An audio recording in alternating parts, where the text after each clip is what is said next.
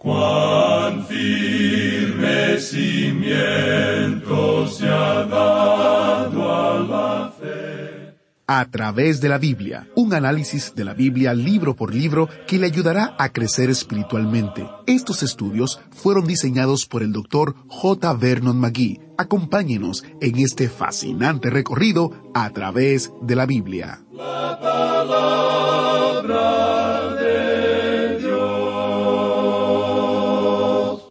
Pero sed hacedores de la palabra y no tan solamente oidores, engañándoos a vosotros mismos. Santiago 1:22. Bienvenidos a A través de la Biblia. Hoy, nuestro maestro Samuel Montoya nos explica cómo nosotros, como cristianos, podemos tomar estas palabras en serio y ponerlas en práctica en nuestras vidas hoy. Con gran gusto y mucha alegría estamos reunidos otra vez para estudiar la Biblia, la palabra de Dios. Les habla Heiel Ortiz y junto con todo el equipo de A través de la Biblia estamos prontos para guiarle en las reflexiones que van a surgir en torno al estudio de hoy de Santiago capítulo 1. Este es el penúltimo de los estudios en este interesantísimo capítulo 1 de Santiago. En el día de hoy estudiaremos un verso conocido, justo el que acabamos de leer, que nos invita a no solamente escuchar, sino a poner en práctica las verdades bíblicas. Como equipo ministerial, oramos para que cada estudio bendiga su vida, así como bendice la vida de Juan en Perú, que nos escribió. Él nos dice, Estimados y muy queridos hermanos en Cristo Jesús, cada mañana, desde hace muchos años, aproximadamente casi treinta, los escucho últimamente en las mañanas a las cinco de la mañana. Que Dios los bendiga grandemente. Son una bendición para todos nosotros. Soy ingeniero electrónico y alterno mi actividad con la docencia en la Universidad Nacional de Ingeniería. Cada mañana es una hermosa experiencia escuchar el recorrido del autobús bíblico. Mi vida está colmada de misericordia y obras increíbles de nuestro amado Señor Jesucristo. Les pido perdón por no escribirles con la frecuencia que quisiera, pero a pesar de mis 71 años, aún tengo una vida muy activa en la profesión y en las investigaciones tecnológicas. En todo momento el Señor de los cielos está a cada instante cuidando mi salida y mi entrada en todas las acciones y viajes que debo hacer. Un abrazo enorme a todo el equipo. En la transmisión se menciona a solo algunos de nuestros muy queridos hermanos, pero yo sé que detrás hay muchas personas que brindan su trabajo y tiempo para que nosotros seamos bendecidos cada día. Al pastor Samuel Montoya, al hermano Geiel Ortiz, al pastor Lemuel La Rosa y a todos un enorme abrazo desde Perú. Bendiciones. Muchas gracias hermano Juan por compartir su testimonio. Ahora, queremos recibir el suyo. Escríbanos a atv@transmundial.org o en el sitio web a través de la biblia.org barra testimonios. Nuevamente, atv@transmundial.org y el sitio web a través de la biblia.org barra testimonios.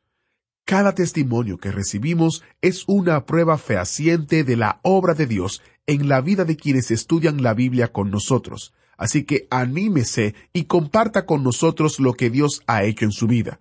Queremos saber de usted. Iniciamos nuestro tiempo en oración.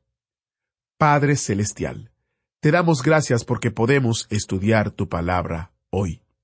Te pedimos que hables a nuestra mente y corazón, que no seamos solamente informados, sino que seamos transformados por el estudio de tu palabra que sea un tiempo en el cual podamos disfrutar de ti, de tu presencia y de todo lo que tienes para nosotros. Te pedimos, Señor, que uses al Maestro de manera especial y que nosotros podamos entender que debemos vivir vidas que te honren a ti claramente y que sean de testimonio para otros. En el nombre de Jesús te lo pedimos. Amén. Ahora iniciamos nuestro recorrido bíblico de hoy, con las enseñanzas del Dr. Magui en la voz de nuestro maestro Samuel Montoya. Continuamos hoy, amigo oyente, nuestro viaje por la epístola de Santiago. Nos encontramos en una sección de esta epístola donde Santiago da una clarificación de la fe cristiana. Aquí tenemos la prueba de ella. Encontramos en realidad aquí el consuelo de ella. Si usted tiene una fe genuina, descubrirá que Dios le probará de una forma u otra. Él lo hace con el propósito de probar que usted es verdaderamente su hijo. Dios no solo prueba la fe por medio de dificultades, pero Él nunca prueba la fe por medio del mal. Dios prueba la fe por medio de la palabra. Allí es donde nos encontramos hoy. Nunca por las palabras de los hombres, sino por su palabra. El hacer, no la doctrina, es en realidad la prueba final de la fe. El saber o el conocer no es suficiente, amigo oyente. Ahora no queremos que usted nos malentienda. Conocer es muy importante, y vamos a poder aclararlo cuando estudiemos el versículo 23. Pero queremos concluir con nuestro pensamiento en cuanto a lo que dice el versículo 22 hoy. El versículo 22 del capítulo 1 de la epístola de Santiago dice, Pero sed hacedores de la palabra, y no tan solamente oidores, engañándoos a vosotros mismos. Aquí nos está diciendo, pero sed. Esta no es una forma ordinaria del verbo ser, sino que en realidad aquí se está utilizando la palabra gineste, y eso puede ser traducido como nacer. Literalmente significa llegar a ser o nacer, algo que llega a existir. Así es que esta forma no es la forma imperativa del verbo ser o estar, sino más bien este verbo gineste, que aquí quiere decir que uno ha nacido de nuevo. En otras palabras, Él está hablando aquí a los creyentes. Dios no está pidiéndole a los incrédulos o a aquellos que no son salvos que hagan algo. Él no le está pidiendo a usted, amigo oyente, que haga eso. Dios está hablando aquí a sus hijos. Él no le manda a los hijos del diablo que hagan nada. Como hemos dicho, Él nunca castiga a los hijos de Satanás. Tampoco les pide a ellos que hagan algo. Él no le pide al mundo incrédulo en el día de hoy que haga algo. Él quiere decirles a ellos que Él ya ha hecho algo. En cierta ocasión un grupo de muchachos se encontraba jugando fútbol, y el padre de uno de ellos se acercó al campo de juego. Él no vino a buscar a todos los muchachos que allí se encontraban, sino a su propio hijo. Él no había cumplido con sus obligaciones en la casa y su padre lo vino a buscar. Él no le pidió a ninguno de los otros muchachos que fuera con él para hacer esto o aquello, sino que le pidió a su propio hijo que regresara. ¿Sabe por qué, amigo oyente? Porque ese era su hijo. Los otros muchachos no eran hijos suyos. Y Dios, amigo oyente, no le está pidiendo a usted nada hasta cuando llegue a ser su hijo. Entonces aquí dice, pero sed se refiere a aquellos que han llegado a ser hijos de Dios. Pero sed hacedores de la palabra, y no tan solamente oidores, engañándoos a vosotros mismos. Uno debe ser un hacedor de la palabra. Eso es muy importante de notar de nuestra parte. Esto es algo muy difícil para los predicadores. En cierta ocasión, unos amigos estaban por jugar al golf, y uno de ellos era un doctor en medicina, un creyente. El otro era un doctor en teología un tercer hombre quiso unirse a jugar con ellos, y se presentaron ambos como doctores. Entonces, este hombre dice, Bueno, tenemos dos doctores aquí. El doctor en teología quería aclarar qué clase de doctor era, y por tanto dijo, Yo soy un doctor que predica. El otro es un doctor que practica. Pues bien, amigo oyente, hace falta más doctores que practiquen, así como también aquellos que prediquen. Y eso es lo que se está diciendo aquí pero sed hacedores de la palabra y no tan solamente oidores, engañándoos a vosotros mismos. Bayer dijo lo siguiente, es mucho más fácil predicar que practicar. Es mucho más fácil decir que hacer. La mayoría de los sermones es escuchado por muchos, pero son llevados al corazón por pocos. Sed hacedores de la palabra. Dios está hablando aquí a sus hijos. Él está diciendo que si usted es solo un oidor de la palabra, usted simplemente se está engañando a sí mismo. Y nosotros debemos reconocer que Él está dejando bien en claro aquí esto de que el oír simplemente lleva al hacer, no a un rito o aquello que es nada más que un hábito, no a aquello que es monótono, aquello que es una rutina nada más. Notemos aquí esta palabra hacedores. Y a propósito, de allí es de donde sacamos este nombre para esa traducción de la Biblia de la cual hablamos anteriormente, la traducción de los hacedores. En realidad, eso tiene que ver con el vivir, con la experiencia real de una acción creadora, haciendo algo para Dios, motivados por un deseo interior. Y uno puede apreciar esto con el grupo de personas con las cuales tiene que trabajar. Por ejemplo, aquí donde trabajamos, algunos tienen ciertas funciones que son un poco diferentes a los demás. Algunos pueden ser los que cuidan, los que ministran, hay secretarias, pero todos tienen algo bueno, algo nuevo que hacer. Son personas dedicadas y uno piensa que se han dedicado a la obra de Dios y allí se necesita tener un espíritu creativo, ver algo que es dinámico, aquello que produce. Y él dice aquí que debemos ser hacedores y no tan solamente oidores. Ahora existe una diferencia entre el ser un estudiante y un oidor en una clase. Por lo general uno tiene más problemas con aquellos que están oyendo, los oidores, que con los estudiantes matriculados. Los oidores están siempre enviando cartas y postales al profesor diciéndole que es demasiado duro con los demás alumnos, etc. La diferencia es que esos oidores nunca tienen que tomar un examen, nunca tienen que tomar una clase de preparación, nunca escriben algún reporte, algún informe, nunca tienen que estudiar nada, simplemente se sientan en la clase. Lo interesante de todo esto es que ellos nunca hacen nada. Pero la fe, amigo oyente, lleva a la acción. No hará de usted un oidor simplemente. Había un hombre que tenía la costumbre de hablar siempre en cuanto a la fe, y él nunca hacía nada por nadie. Sencillamente hablaba de su fe. Pues bien, este hombre en cierta ocasión quedó atascado en el barro con su carreta, y un amigo que pasaba y lo vio allí y que no podía sacar su carreta del lugar le dijo Bueno, usted ahora sí que está bien establecido en la fe. Amigo oyente, lo que nosotros necesitamos hoy es continuar avanzando. Después de estar establecidos en la fe, necesitamos mantener nuestro movimiento en la fe, y no quedarnos atascados en el lodo. Aquí él dice, engañándoos a vosotros mismos. Cuando uno se engaña a sí mismo es una de las peores cosas que puede hacer. Juan dice que aquellos que dicen que no tienen ningún pecado en sus vidas no están engañando a nadie más sino a sí mismos.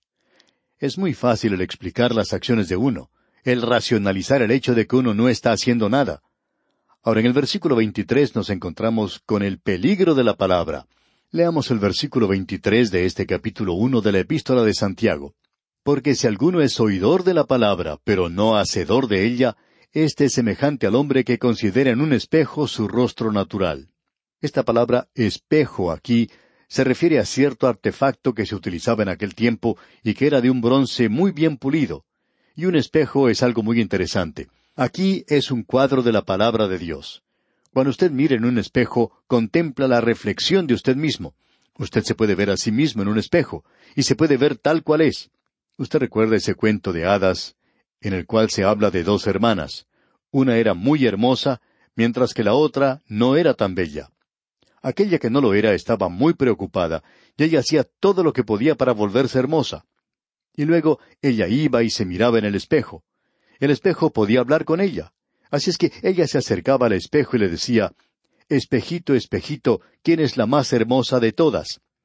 Y el espejo se lo decía. La palabra de Dios es igual que eso. La palabra de Dios le dice a usted lo que es tal cual es. Quizá usted ha visto fotografías o cuadros del expresidente de los Estados Unidos, Abraham Lincoln. Usted habrá notado que en algunos de los cuadros hay una marca en el rostro y que en otros cuadros no está. Cierto artista quería pintar un retrato del presidente tratando de buscar la forma de pintarle sin que se mostrara esta marca que tenía el presidente en su rostro. Así es que movía su lienzo de un lugar para otro y también le pedía al presidente que cambiara de posición. El presidente comenzó a sonreírse ya que se dio cuenta de lo que este pintor estaba haciendo. Estaba tratando de colocarlo en una posición donde la marca en su rostro no se mostrara. Finalmente, cuando el artista quedó satisfecho, él dijo, Señor presidente, ¿cómo quiere usted que le pinte? A lo cual el presidente Lincoln contestó, Pínteme tal cual soy, con la marca en el rostro también. Pues bien, amigo oyente, eso es lo que el espejo le diría a uno. Si usted tiene una marca en su rostro, la mostrará. La palabra de Dios le dice a usted lo que usted es. Y esa es una de las razones por la cual muchos de nosotros no queremos dedicar mucho tiempo para pasarlo en la presencia de un espejo. Ahora hay algo más aquí que es muy interesante. Leamos el versículo 23 otra vez. Porque si alguno es oidor de la palabra, pero no hacedor de ella, este es semejante al hombre que considera en un espejo su rostro natural. Alguien diría aquí, Debería decir una mujer en lugar de un hombre. Una mujer siempre lleva consigo algún espejo para asegurarse de que siempre está luciendo bien. Pero ¿qué en cuanto al hombre? Ellos también se observan en los espejos. Son tan vanidosos como las mujeres, amigo oyente. Siempre hay un espejo a mano en el lavabo, porque el hombre está siempre deseoso de estar seguro de que su corbata luzca bien, que su cabello esté bien peinado, y así debería ser. Estamos viviendo en una época cuando la forma en la que uno luce es muy importante. Y el espejo, por tanto, nos revela eso. Ahora existe un peligro de mirar en el espejo y de ver el rostro natural y que esto no tenga ningún efecto en la persona. Y el versículo 24 dice, porque él se considera a sí mismo y se va y luego olvida cómo era. Lo que él está diciendo aquí está cancelando lo que había dicho anteriormente en el versículo 19, donde dice, Por esto, mis amados hermanos, todo hombre sea pronto para oír, tardo para hablar, tardo para airarse. Pero lo que él está diciendo aquí es que uno no debe ser demasiado pronto en el oír. Y la falta en ser tan pronto en el oír significa el dar toda la atención, el estar alerta a la palabra de Dios, como indicamos anteriormente. Ahora, lo que él está diciendo aquí es que no se debe tratar de una forma casual, que no se debe hacer tan a la carrera, tan deprisa, porque el hombre que es solamente un oidor de la palabra no es un hacedor, no le lleva a la acción, es como un hombre que contempla su rostro natural en un espejo. Luego se va e inmediatamente se olvida cómo era. La palabra de Dios dice, ustedes son pecadores. Uno lee eso y no le gusta, y entonces lo pasa por alto. Creemos que esa es una de las razones por la cual la predicación textual de la Biblia es algo fuera de moda. Creemos que necesitamos detenernos a través de la palabra de Dios no solamente observar unos versículos hermosos, dulces, aquí en un lugar y luego en aquel otro. Dios no nos dio la Biblia en versículos, digamos de paso.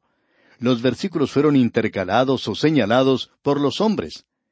Creemos que uno debería tomar eso tal cual es, y eso es un espejo que le revela a usted lo que es. Creemos que la palabra de Dios es cristalina, le alcanza a uno y le dice lo que es. Cierto hombre va a visitar al doctor, y éste saca una radiografía y eso revela que tiene cáncer.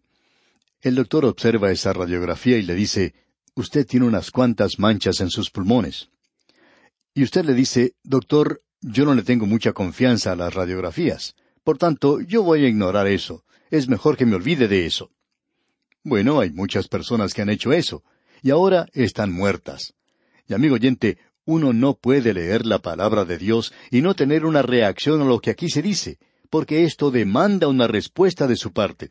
Y si usted no lo hace, entonces usted es responsable.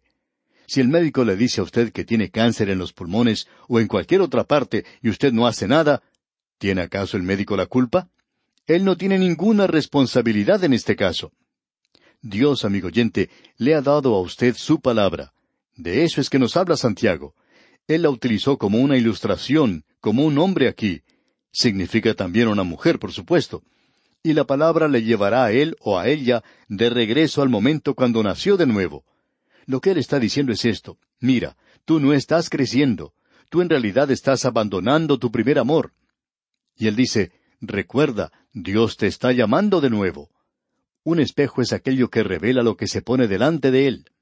Y aquí se nos dice que nosotros no tenemos que olvidar esto, porque la palabra de Dios es viva y eficaz y más cortante que toda espada de dos filos. Nos revela a nosotros lo que somos y penetra debajo de la superficie. La Biblia no es un libro muy popular hoy, según creemos nosotros. Es uno de los libros que se vende más, pero que se lee menos, porque sencillamente demuestra lo que uno es. Hace muchos años, una familia vivía en una zona muy apartada de las montañas, y a veces ese lugar era visitado por los turistas.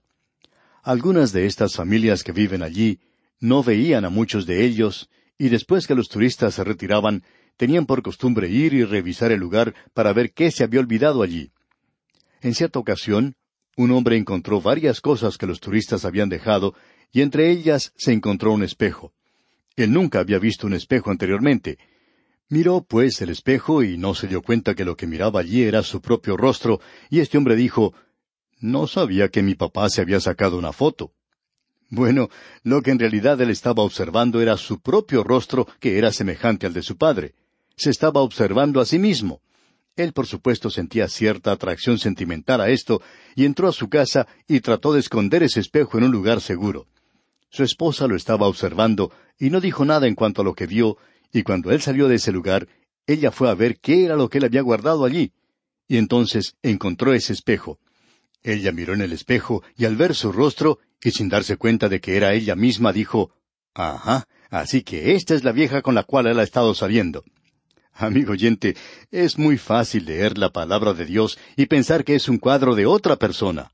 Sin embargo, es un cuadro que lo muestra a usted y me muestra a mí, amigo oyente. Ahora, en el versículo 25 de este capítulo 1 de la epístola de Santiago, encontramos el diseño de la palabra. Allí dice, Mas el que mira atentamente en la perfecta ley, la de la libertad, y persevere en ella, no siendo oidor olvidadizo, sino hacedor de la obra, éste será bienaventurado en lo que hace. Aquí tenemos el diseño de la palabra. En aquellos días el espejo se colocaba en el suelo y uno tendría que inclinarse para verse en él. Y esto indica que uno necesita una mente humilde. Eso es lo que indica esto de mirar atentamente. Luego se nos dice que tenemos la perfecta ley, la de la libertad. Esto no es una referencia a la ley de Moisés, es la ley de la gracia, y vamos a hablar en cuanto a esto. Santiago no habla en cuanto a la ley de la misma manera en que habla Pablo. Cuando el apóstol Pablo habla en cuanto a la ley, se refiere a la ley de Moisés. En cambio, cuando Santiago habla de la ley, se refiere a la ley de fe, porque existe una ley de fe. Hay un amor en la ley en el Antiguo Testamento y hay ley en el amor en el Nuevo Testamento. Si el Hijo os libertare, seréis verdaderamente libres. Pero un momento, amigo oyente. Dios dijo, Si me amáis, guardad mis mandamientos. Él también dijo, Sobrellevad los unos las cargas de los otros y cumplid así la ley de Cristo. ¿Cuál ley es la ley? Juan dice en su primera epístola, pues este es el amor a Dios, que guardemos sus mandamientos. Cuando uno está manejando por la carretera y hay mucho tráfico allí, esa carretera también tiene sus leyes. Usted no tiene libertad de dirigirse en cualquier dirección o en cualquier forma que quiera. Usted tiene que obedecer las leyes de tráfico. De otra manera, tendrá problemas. De igual manera, hay libertad en Cristo. Esa es la única libertad verdadera. Usted puede estar seguro de una cosa cuando está en Cristo, que usted va a obedecerle y que sus leyes no son difíciles, no son rigurosas. El hecho de que usted sea un hijo de Dios y tenga libertad en Cristo, esa libertad no le permite quebrantar los diez mandamientos. Las leyes son para los débiles, las leyes han sido dadas para el hombre natural. Pero ahora hay leyes para el Hijo de Dios, y eso es muy importante. Bien, amigo oyente, vamos a detenernos aquí por hoy y Dios mediante concluiremos esta sección en nuestro próximo programa. Mientras tanto, le aconsejamos que usted lea el resto de este capítulo uno de la Epístola de Santiago y también el capítulo dos para que esté más familiarizado con su contenido cuando lleguemos a nuestro próximo estudio. Que Dios derrame sobre usted sus ricas bendiciones es nuestra más ferviente oración. ¿Fue de ayuda para usted el estudio de hoy? ¿Desea enviarnos algún comentario de lo que ha estado escuchando? Entonces escríbanos, no espere más. Nuestro correo electrónico es atv@transmundial.org. atv@transmundial.org. Si desea recibir las notas y bosquejos de lo que estamos estudiando, suscríbase gratis en nuestra página en internet a través de la Biblia org barra notas a través de la biblia.org barra notas.